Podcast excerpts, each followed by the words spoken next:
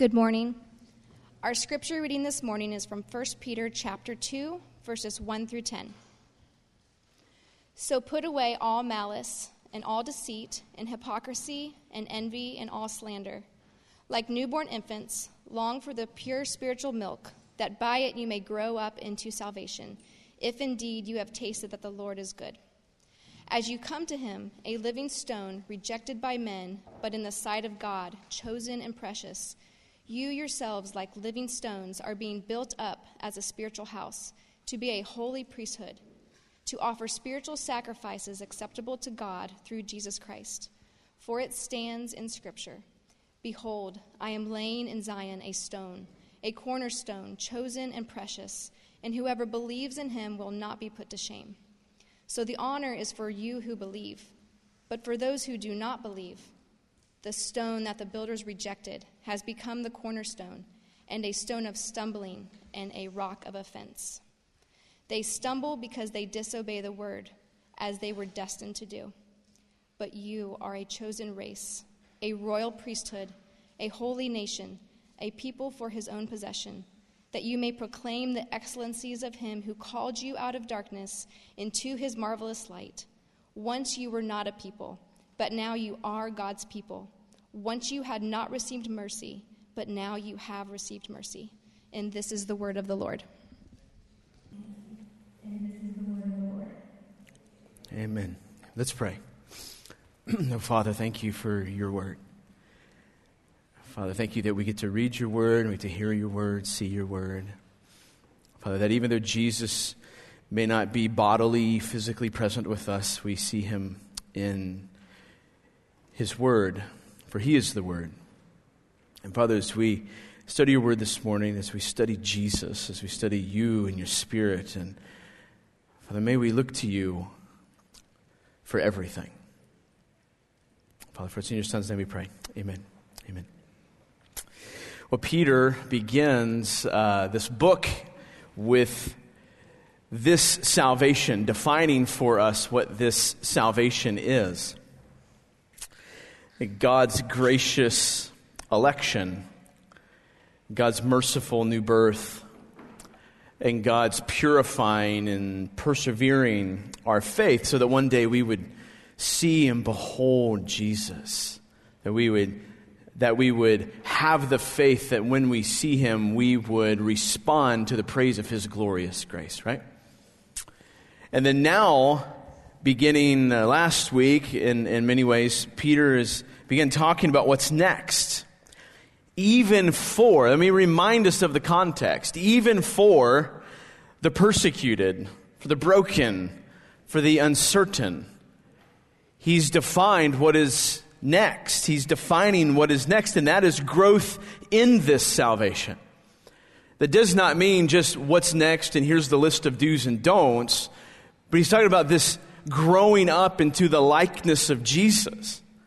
We become like him, that our salvation itself would grow. That's always what's next. There's not a day that goes by or should go by that growth in the salvation not be your top priority. To know the salvation, to grow it, to live in it. Last week, Peter told us that this growth was initiated by God's saving grace. And he says, You've tasted this. But that also the taste of sinfulness stunts this growth. It, it, it harms it. It stunts it. But that also pure, the pure milk of the word and the craving of the pure milk of the word perseveres this growth. So we're just continuing in that, and, and, and this week will be again in verses 1 through 10. Next week will be in 1 through 10 again, where we're going to circle back next week to kind of focus in on the cornerstone aspect, okay? So you can kind of see last week and this week and next week is kind of three parts in one particular passage, okay? It's the joy of preaching verse by verse through the Bible. It's also the struggle uh, to not know when to move on. so, this week, Peter's going to talk a lot about, or we're going to talk a lot about identity and calling. The idea of being set apart. You know, before the fall, not the season, but Genesis 3, the fall, Adam and Eve were God's people. And they believed that he was good. They knew it without a doubt. They believed it. And they enjoyed belonging to God, their Father and Creator. And they walked with him in the cool of the day, not like today. Today's quite hot. They behaved then accordingly by exercising authority under God, but on behalf of God over creation. But then, as we know the story, they began to doubt that God was good and that, that they were safely His. And so they ate and rebelled, chose believing that they could decide what is right and wrong on their own. And then, because of that, they hid in shame because their belonging in purity began to wane. They rebelled against God, behaving inappropriately. And since the fall, we've been in this crisis of identity, if you will. Who am I? Where do I belong? Can I belong? Where's my people? What am I to believe? Can I find a people to believe the same? Do I conform to the beliefs of these people? Now, how do I behave? We see this all over our culture. You see this in the church that which we identify with, the tribe that we belong to. Oftentimes, we don't realize, and I, part of where I want to push on today is the tribe to which we believe we belong to it will be that which drives our beliefs and shapes our be- behaviors. Just to name a few tribes that would kind of be broad strokes, broad generalizations here. Republican evangelicalism, that's a tribe. Democratic progressivism, it's a tribe. Those who ascribe to critical theory or critical race theory, etc. Moral relativism, the new sexual ethics, Marxism, nationalism, self helpism, prosperity. These are all tribes, uh, all kind of sweeping generalizations. These are all tribes of our day. And here is my question What tribe do you most relate to? What tribe do you most belong to? If you were standing before the court, to which tribe would the evidence indict you? I'm not saying which would you verbally claim, but to which tribe would the evidence say you belong most to? Do we recognize how influenced we are by the tribes of mankind? How much our belief, our belonging, our behavior is shaped by these things and to put it in the words of 1 Peter, how much darkness we still live in. If we are to grow in salvation, we must learn these few things as Christians what we believe, where we belong, and how we behave. Those will be the three points today what we believe, where we belong, and how we behave. Again, we're talking about how do we grow in salvation. Not, here's the list of do's and don'ts. We're talking about how the actual process works. Sure, there will be do's and don'ts in the midst of that, but they're an outworking of this salvation. You see, Peter says in verse 5 of chapter 2 You yourselves, like living stones, are being built up as a spiritual house to be a holy priesthood, to offer spiritual sacrifices acceptable to God through Jesus Christ. Here's what he's saying We are being built into a spiritual house to be a holy priesthood. That is where we are headed. That is the purpose for which you and I were redeemed. I don't know if you realize this, but the primary work of the gospel is not getting you out of hell and into heaven. It's not helping you be more self aware or socially conscious. The primary work of the gospel is God leaving heaven, cleansing his people of their sins, and making them into a spiritual house in which he would dwell. It's the primary work of the gospel. See, the spiritual house which he is building begins with believing. Believing, first and foremost, in the resurrected Christ. Believing in the resurrected Christ. In verse 7, for it stands in Scripture Behold, I am laying in Zion a stone, a cornerstone, chosen and precious, and whoever believes in him will not be put to shame. So the honor is for you who believe. But for those who do not believe, the stone that the builders rejected has become the cornerstone. So believe what? Believe what? The chosen and precious cornerstone. Believe that. Christians, believe that. It means every day we must wake up saying, Do I believe this? Let me put it in other terms. The chosen and precious cornerstone, believing the historical reality of Jesus, his death, and his resurrection believing, foundational. In verse 8 of chapter 1, let me remind you of what, he, what Peter said. Though you have not seen him, you love him. You can't miss the fact that this believing is rooted and founded upon this new birth. You've not seen him.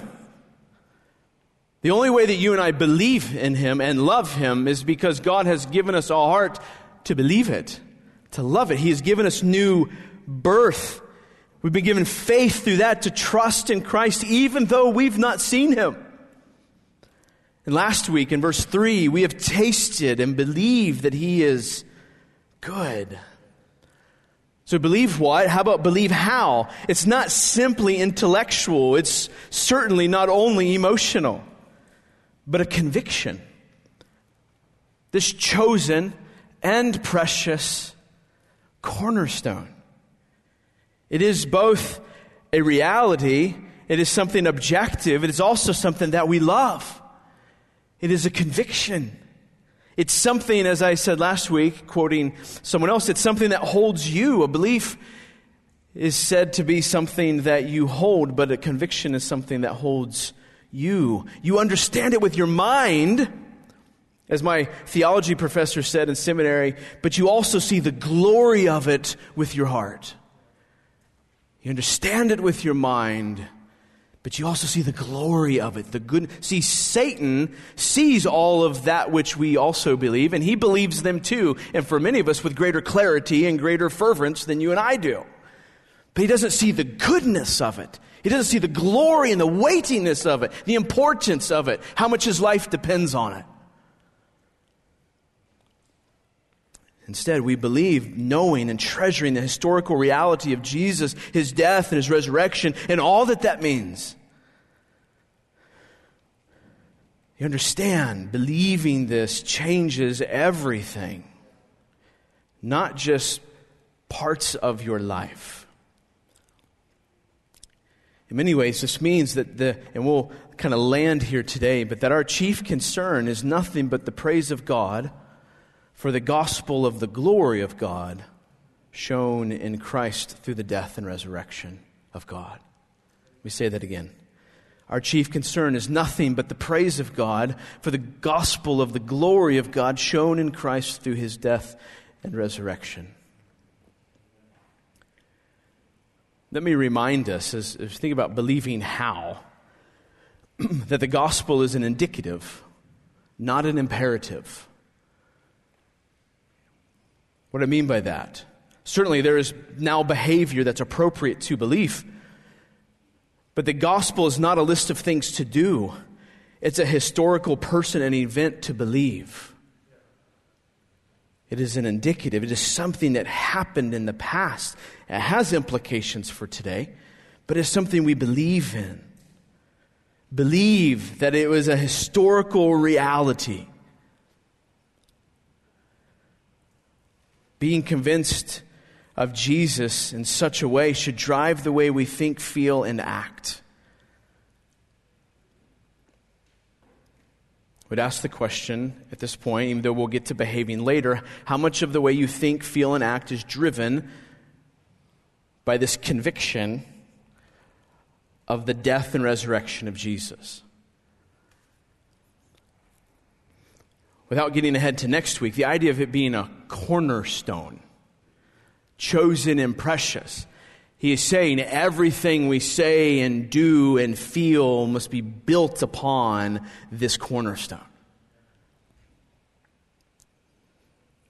Let me also point out to you another reality in this believing. I, I, at the risk of stating the obvious, but part of Peter's point here is that there are those who do believe and those who don't believe. The imagery here implies two building projects. Two building projects. One done by human builders, and the other one done by God. The human builders examine Christ and find him unfit for building upon. This means, let me give you an implication of this. When you consider your own soul when you look at your neighbor, whether they claim to be a follower of Christ or not, what is the choice that you and I are making every day? Whether Jesus is fit to build our lives upon this day. Whether he is fit to build their lives upon this day. Listen, what you and I, what our neighbor needs most, is not the things that we tend to put in that blank. What you and I and our neighbors need most is to stop rejecting Jesus as the cornerstone.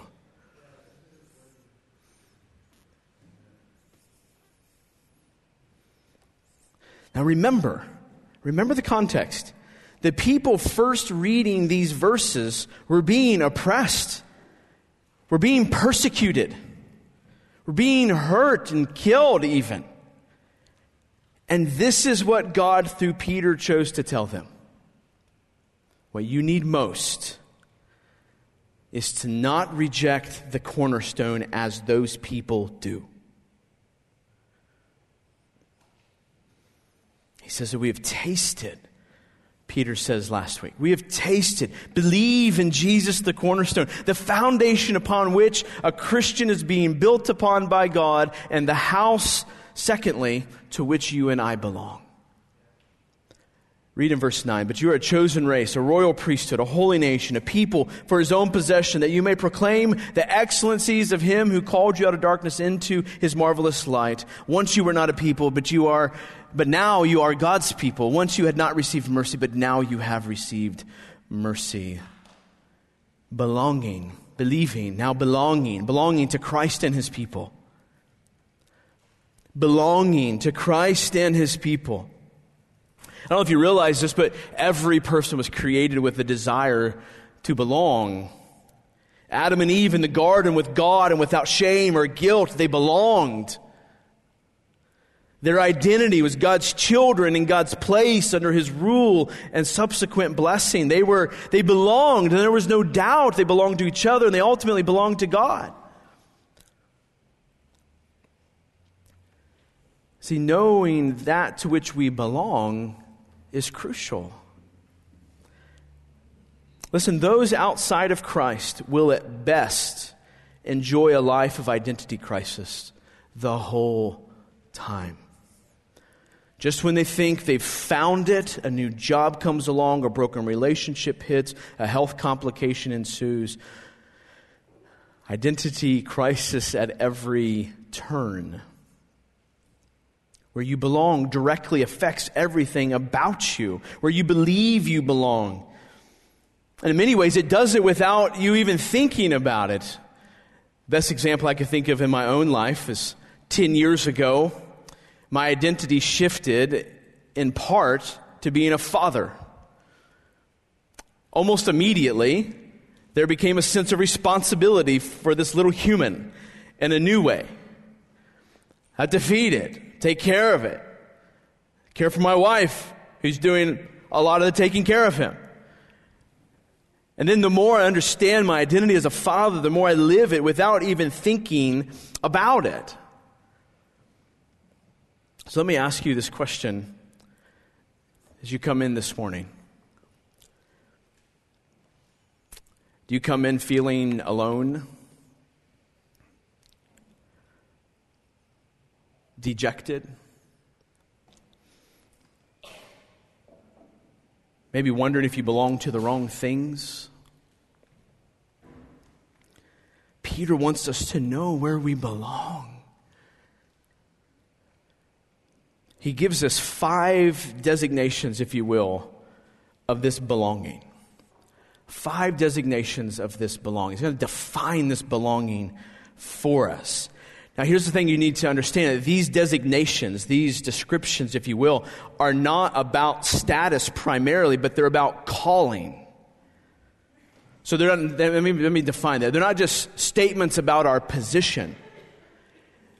Peter is making statements about our being set apart and what that calling looks like, what we're to live like. The first one he says is a chosen race. He says of God's people that you are a chosen race.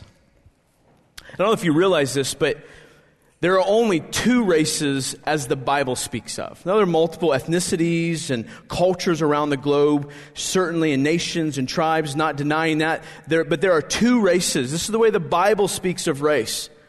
There is the race that is in Christ and the race that is not in Christ.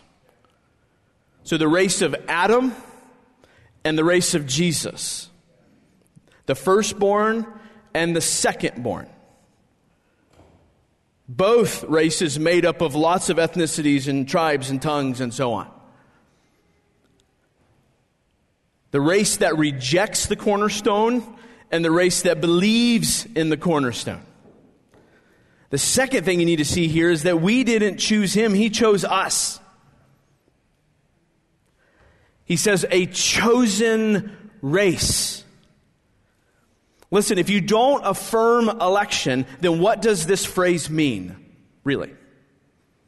What does it mean? Like, why would Peter write it? See, see what I'm saying? First, this phrase would mean absolutely nothing. But if you embrace election, then this doesn't just mean something, it means everything. Because you were in this race headed for destruction. And he has chosen to bring you out of it into his marvelous light. He chose us. We were helpless, but he chose us. He's chosen to make us into the likeness of the race of Christ, which is the race to inherit the kingdom. What? I get to be a part of the race that loves God, that honors God, is set apart for His holiness, has life, and will one day live eternally with Him. Wow. It is good news.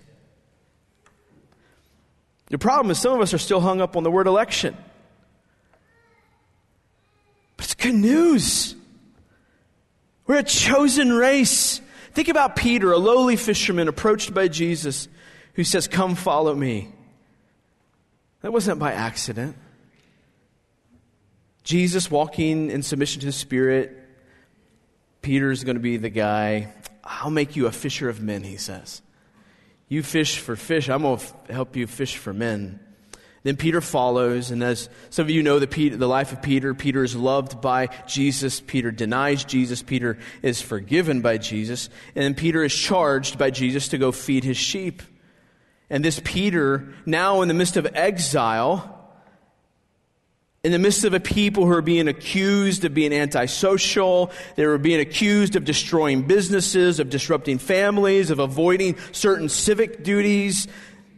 In this great opposition, this Peter is saying to himself, and to us that you're a chosen race. You belong to a different race of people than the world around you.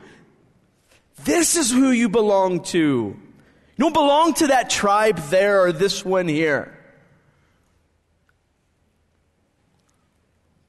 You belong to a different race. So the question I have for you today is do you belong to this family? This race? Do you wake up every morning saying, I don't believe it. I'm a part of God's chosen race? Or Christian, struggling in silence, trying to walk faithfully with the Lord. Let me remind you today, dear Christian, you're a chosen race. You're a chosen race. God has picked you to be in the line of Jesus. God has plucked you from the race of Adam and made you a part of the race of Christ. You don't struggle in silence alone. He has set you apart and set you apart to live differently than the race of Adam around you. So, does this shape the way we think and act and emote? We're a chosen race. Next, we're a royal priesthood. A royal priesthood. We are the people of the new covenant in Christ. We have royal and priestly blood running in our veins. Do you know what that means? In part, it means we have priestly responsibilities. We now administer God in Christ to the nations, to our neighbors, as priests, we have responsibilities to sacrifice our lives for the kingdom, to give up our conveniences for God's glory. What are you sacrificing for Jesus this morning? What did you sacrifice as a royal priest this past week? What about in places like our finances or our time? Or other conveniences? Do we do that like a royal priest? Do you look at every conversation, whether that's with your spouse or your kids or your friends or your neighbor, as an opportunity to call someone to the sacrifice of Jesus on the cross for their sins? It's every opportunity a chance to be a royal priest. I would encourage you give up your small ambitions and give your life to serving God. Whether that's being a faithful parent, serving in children's ministry, pursuing eldership, bringing, being a faithful school teacher, whatever it is, you're a royal priesthood. You are to mediate the gospel. You're to share the gospel to your neighbors. Next, he says, a holy nation. A holy nation. These terms describe, again, our relationship to the Father and the Lord Jesus Christ and how we are to live, our calling, being set apart. We're set apart as a holy nation. I don't know if you realize this, but first century Christians were not persecuted because they worshiped God, but because they claimed that God in Christ was the only one to be worshiped. That's why they were persecuted. Peter's giving us here a description of unity coming together under one national leader. That's the, the picture that he's describing for us. This is the nation we belong to.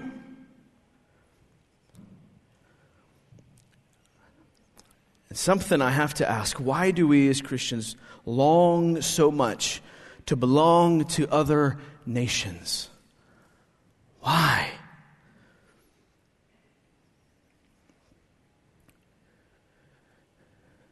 Why do we long to belong to the nation of Republican America or progressive America? Or things like financial prosperity or your best life now?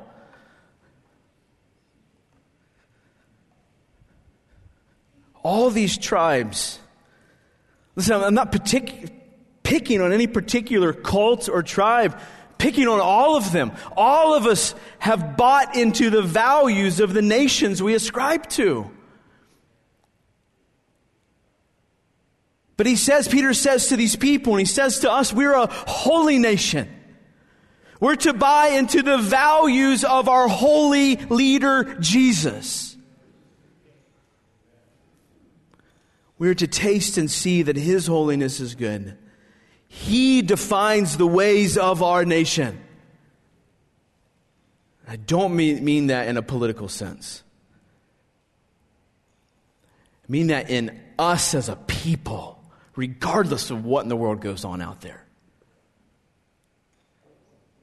And here's the reality you and I are oftentimes, I think, unaware of the extent to which we have bought into the values of the nations around us, just as Israel did in the land of Canaan how much of our values are defined by the holy nation to which we have been bought and brought into. He says we're God's special possession. God's special possession. So, this holy nation, a royal priesthood, God's special possession. Some are and some are not. This is ultimately the truth of every person. You're either God's or you are not. I mean, He certainly owns everything, but you're either His special possession or you are not. But it also means that we are His and His alone. He does not share His possession in the sense that we could belong or be owned by anyone or anything else. That also means that He owns everything. If we are His possession, then He owns us and everything that relates to us. He owns our money, our time, our thoughts, our emotions. He owns our successes and He owns our sorrows. Again, if you were to be charged with living like you belong to God, how much evidence would there be to convict you?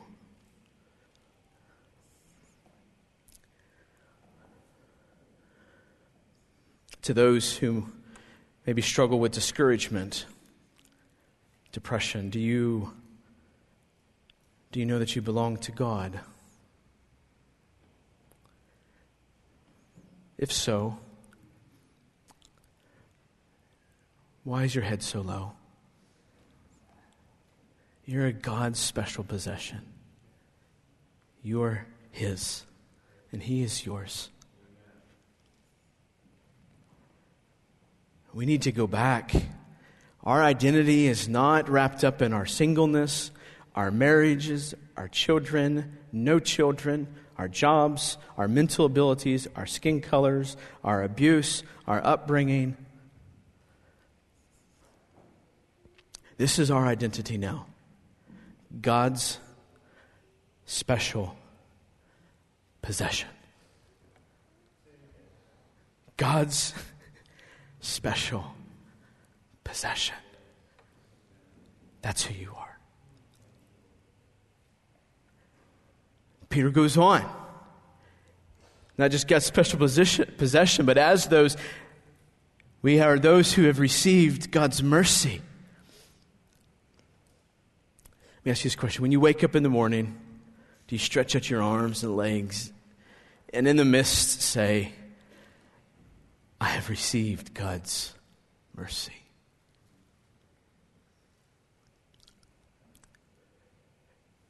I should be under impending judgment and God's just wrath for my rebellion. But the King has shown me mercy. Whew. Listen, if God has given you new birth to believe and treasure the historical Jesus who died and was resurrected, then you have received mercy and all the mercy that you will ever need. All of it. You don't have to ask for more. It's all yours.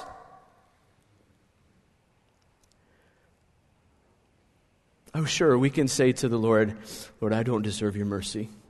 And we should say that every day but all of it is ours. You have received his mercy. You belong to that tribe.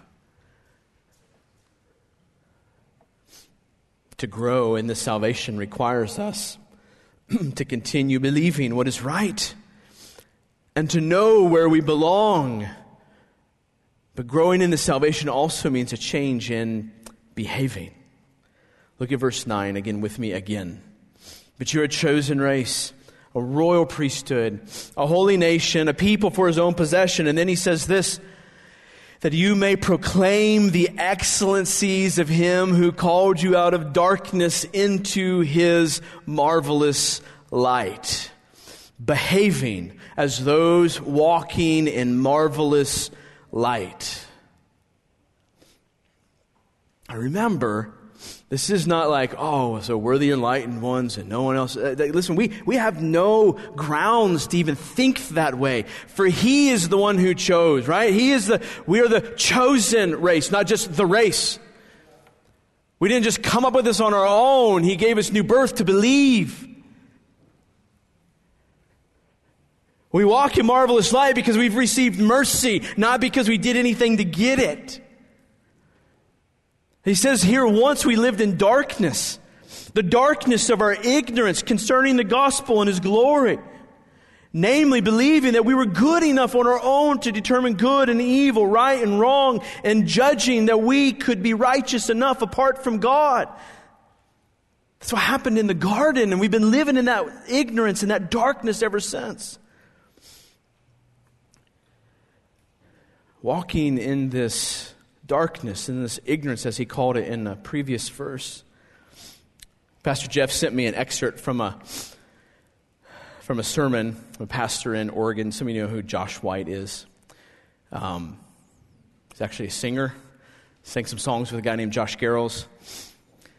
So he pastors his church in the middle of Oregon, and I listened to this sermon. It's really helpful, I think, in describing for us some of the present darkness to which we are so tempted to step back into.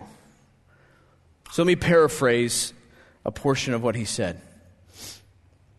Quoting from this book called Strange Rites, A New Religion in the Godless Age, he says this Our sins, if they exist at all, lie in insufficient self attention or self care. We have the moral responsibility to take care of ourselves before directing any attention to any others. Again, he's quoting someone else. And that's the end of him quoting someone else. He says this It is, it is the false peace that our, our society will grab a hold of at all costs, but will only leave bitterness in their mouths because the proclamation of the scriptures is the exact opposite. There is no self discovery apart from a right relationship to God as we say yes to his yes in Jesus over us. We have a world around us that is pursuing religion to ease the nagging voice of the conscience. The religions of, of this day, some examples various political movements, social movements, Make America Great Again, Black Lives Matters, self helpism. But nothing can satisfy the human heart except the gospel. And we can give ourselves to these things and we can follow these things and join sides with these fallen minds. But have we stopped reading the Bible? Because the Bible tells us something fundamentally that we have forgotten. That sin continues to be the heart of the problem because it's always a problem of the heart. When we forget that, we just repeat history. This is part of the darkness that we often live in.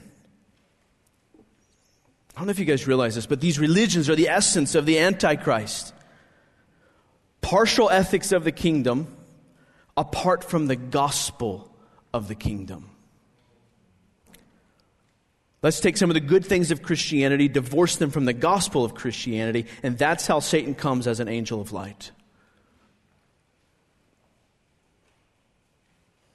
This is the former ignorance that we were a part of. This is the darkness that you and I were called out of. So, churches are filled with this religion, and it's easy for us to slip into it. Replacing the gospel with things like self help, told people how they can experience their best life now, or given our attention to relieving all sorts of problems apart from the gospel. Do you know how many sermons that I've heard? We want you to know yourself better than you know anything. In fact, we want you to know as you come to church yourself better than you even know Jesus. But, church, for every one look we take into ourselves, we should take 10 looks at Jesus. 10 looks at Jesus. Wherever sin is alive in us and well, self love, pride, and personal exaltation is often at play. They are the things that go hidden in religion and hidden in the church. Do you understand that? Where sin is alive and well, self love, pride, personal exaltation is often at play. These go hidden in religiosity often. That is why the church can be one of the most deadliest places to be. It's the place where we can most easily feel okay with God when we are indeed far from Him. We can taste this tribe, taste this tribe, and taste this one here. Checking boxes. Religion oftentimes allows us to cloak the selfishness with spiritual meaning, and it makes it more difficult to get to the root of it. It's the end of my paraphrase. Listen, that is the kingdom of this age. That is the darkness that is around us, that is come, know yourself, be aware, be self aware. Come, let's get rid of all these evils. We got this. We can do it on our own. The ethics of the kingdom, divorced from the gospel of the kingdom. We're not good on our own. Salvation is not in knowing ourselves better or doing things more correctly. It's not in financial prosperity or in our poverty. Instead, we are a chosen race, a royal priesthood, a holy nation. We've been brought out of that darkness. We need to ask the question where am I still influenced by that darkness? Because he says now, we live in marvelous light. We live in marvelous light. We live in the light of God's glorious grace. We've seen a glimpse of Jesus. We have tasted and know that He is better and that all that other stuff is bitter. We now know that the answer is not in us. The answer is in Jesus. He's the only one who satisfies our deepest longings, and He is the only one who could satisfy God's wrath upon our rebellion. The only one. The answer is that we need new birth to believe in Jesus' death and resurrection. So, how do we behave? How do these people behave? How do these people of God behave? We stop dancing in the darkness. What fellowship does light have with darkness?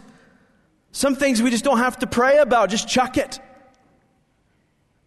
We stay far away from the darkness. We don't associate with the darkness.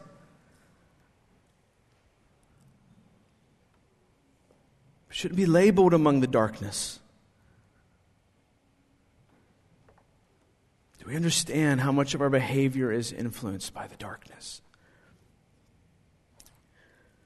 Light and darkness have no fellowship together. But what's he say?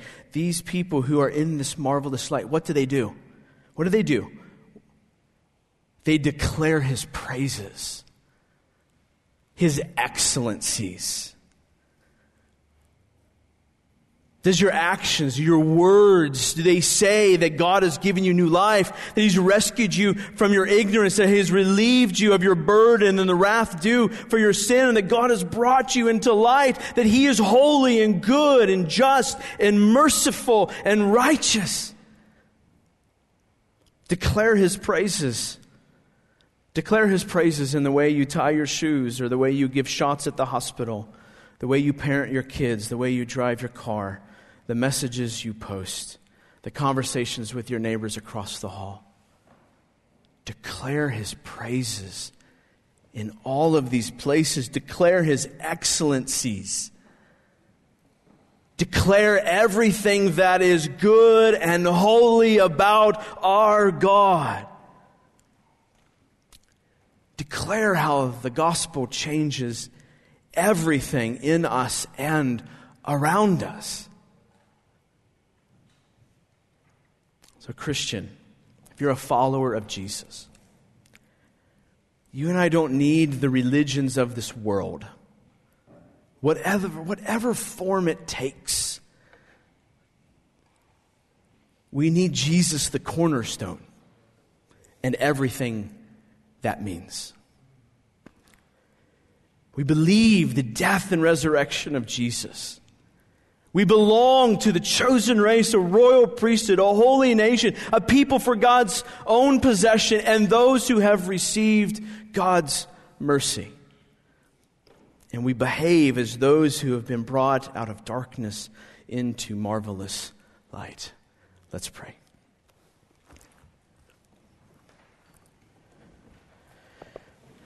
Father, it's so easy for us